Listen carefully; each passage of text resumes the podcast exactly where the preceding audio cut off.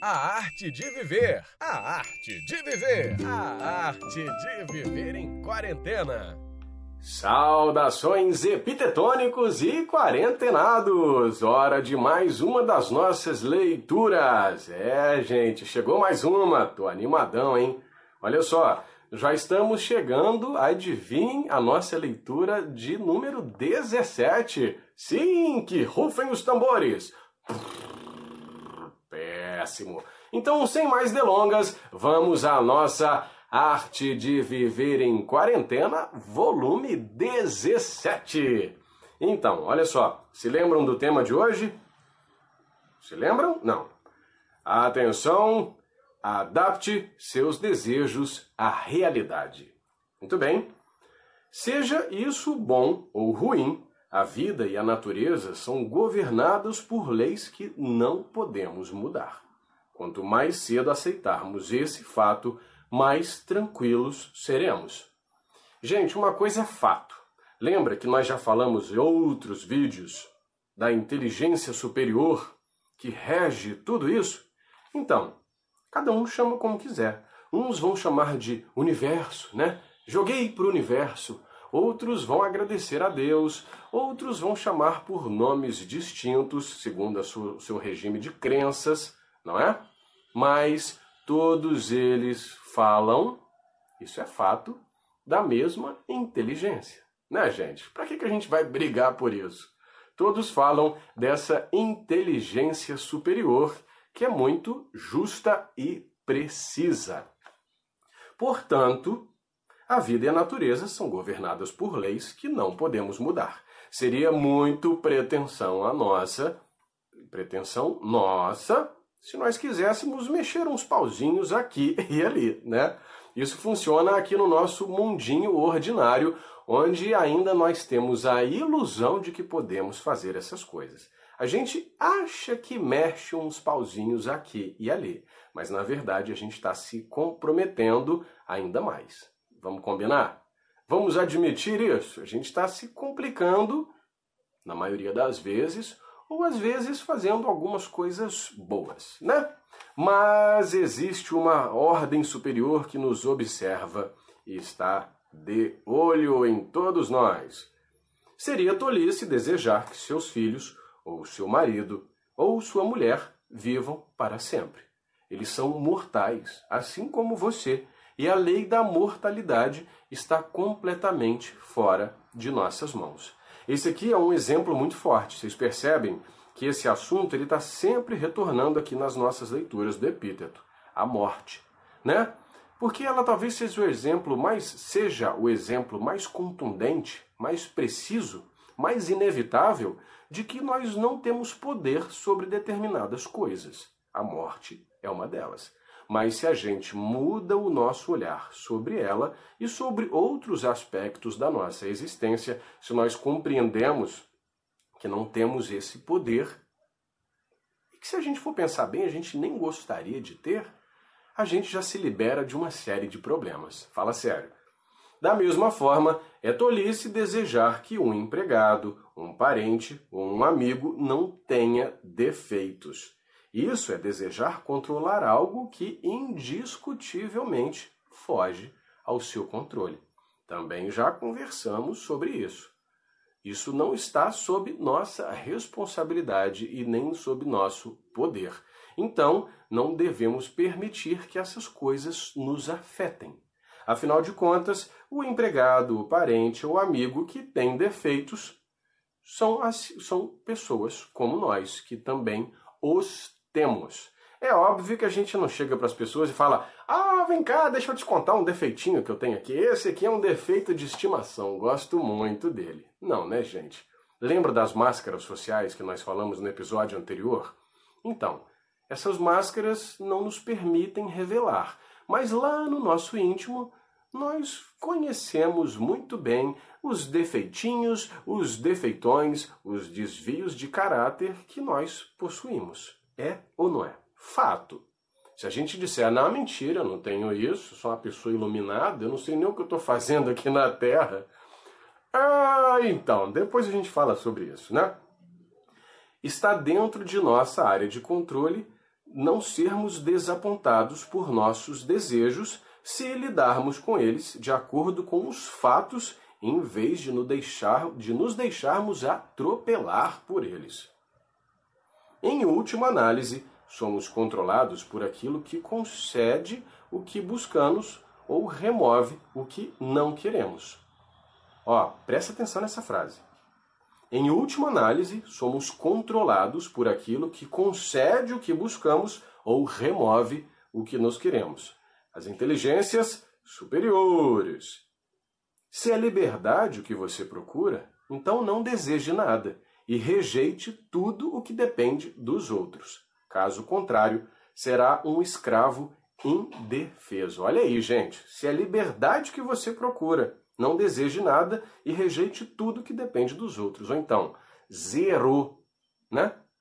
Não deseje nada e rejeite o que vem dos outros. Por quê? Aí sim nós seremos verdadeiramente livres, porque nada terá o poder de nos trazer preocupação. Nada vai nos atormentar, nada vai nos tirar do sério. Aí sim nós somos, seremos verdadeiramente livres. Procure compreender o que é realmente a liberdade e como ela é alcançada. A liberdade não é o direito ou a capacidade de fazer o que se quer. Ela vem da compreensão dos, dos próprios limites e dos limites naturais estabelecidos pela providência divina. Ao aceitar os limites e as inevitabilidades da vida, e ao trabalhar com eles, em vez de lutar contra eles, nos tornamos livres. Olha que maravilhoso isso! Ao aceitar os limites, perceber que nós temos vocação para sermos perfeitos, mas que neste exato momento da nossa existência há limites para que a gente não incorra em erros graves, né? Muitos vão chamar isso de livre-arbítrio. Alguns se incomodam com a ideia do livre-arbítrio. Né? Ah, mas eu tenho livre-arbítrio, mas não tenho. Ah, é uma liberdade vigiada. Quando nós temos uma criança, a Valentina, por exemplo, ela tem a liberdade dela. A gente deixa ela avançar, andar, engatinhar, subir nas coisas, mas eu estou sempre ali de olho, a mamãe está sempre de olho para ela não se machucar, para evitar que qualquer atitude impensada traga comprometimentos mais graves. Assim são as inteligências superiores conosco. Nós temos livre acesso a todos os recursos, mas quando ela percebe que nós vamos tropeçar nas próprias pernas e fazer mau uso desses recursos, automaticamente eles são recolhidos, são inibidos para que a gente não se comprometa seriamente. Ao aceitar os limites e as inevitabilidades da vida, e trabalhar com eles em vez de lutar contra eles, nos tornamos livres. Entender que tudo vem em benefício nosso, a favor do nosso crescimento, para nos ajudar, não para nos tolir. Nós nos tolimos. Com as nossas limitações, com as nossas dificuldades, nós nos impedimos de crescer. Nós damos uma estacionada, né? Aquela encostadinha básica para respirar, pensar, uma coisa positiva é que a gente não perde o que a gente conquistou, né? Nós não voltamos atrás, nós estacionamos. Olha só como a misericórdia, como a sabedoria divina são geniais. A gente não perde o que já foi conquistado. A gente para, pensa e avança de novo devagarinho. Se por outro lado sucumbimos aos nossos desejos passageiros por coisas que não estão sob nosso controle, a liberdade está perdida. Porque aí nós novamente nos tornamos escravos dos desejos e não somos mais senhores das nossas vontades. Porque estamos enraizados, enjaulados, acorrentados pelos desejos que ainda prevalecem sobre nós, que ainda são mais fortes que nós, e é com, contra, contra eles que nós devemos trabalhar, para que nós possamos superá-los e dizer para eles quem é que manda nesse negócio. né, gente? Muito legal essa leitura. Pensem bem nisso. Será que a gente quer mesmo ser livre?